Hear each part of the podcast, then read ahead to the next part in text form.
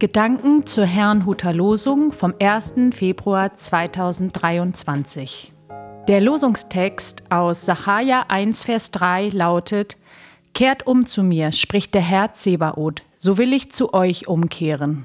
Der Lehrtext dazu steht in 2. Petrus 3, Vers 9. Der Herr hat Geduld mit euch und will nicht, dass jemand verloren werde, sondern dass jeder Mann zur Buße finde. Es spricht Pastor Hans-Peter Mumsen.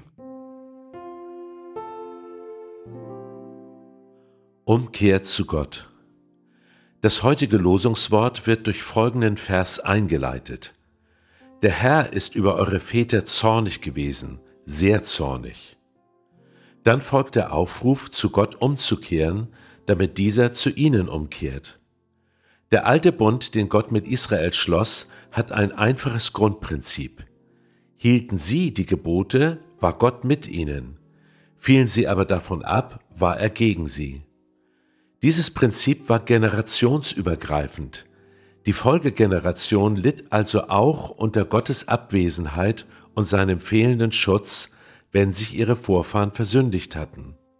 Wenn sie jedoch, wie im Losungswort gefordert, zu Gott umkehrten und sich von der Lebensart ihrer Vorfahren abkehrten, veränderte sich ihr Schicksal.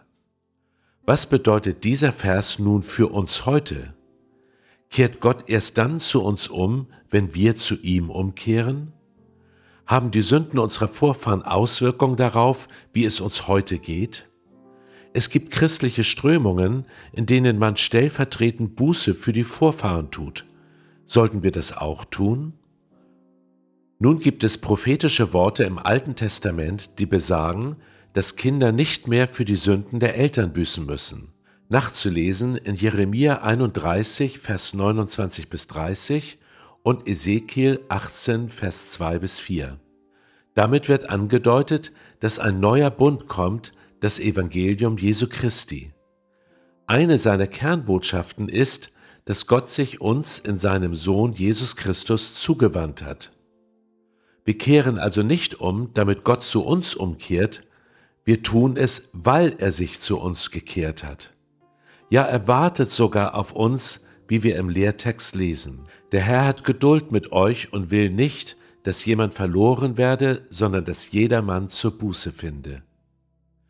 Wie ich es verstehe, bleibt die Umkehr zu Gott notwendig, auch die Abkehr von Gewohnheiten, die seinem Willen widersprechen, doch nicht um ihn gnädig zu stimmen, sondern weil wir von seiner Gnade und Geduld überwältigt sind. Auch wenn es im Jakobusbrief heißt, naht euch zu Gott, so naht er sich zu euch, ändert es nichts an der Tatsache, dass Gott in Jesus Christus den ersten Schritt getan hat. Nun liegt es an uns, den zweiten Schritt zu machen und andere zu ermutigen, es ebenfalls zu tun. Ich wünsche Ihnen einen gesegneten Tag.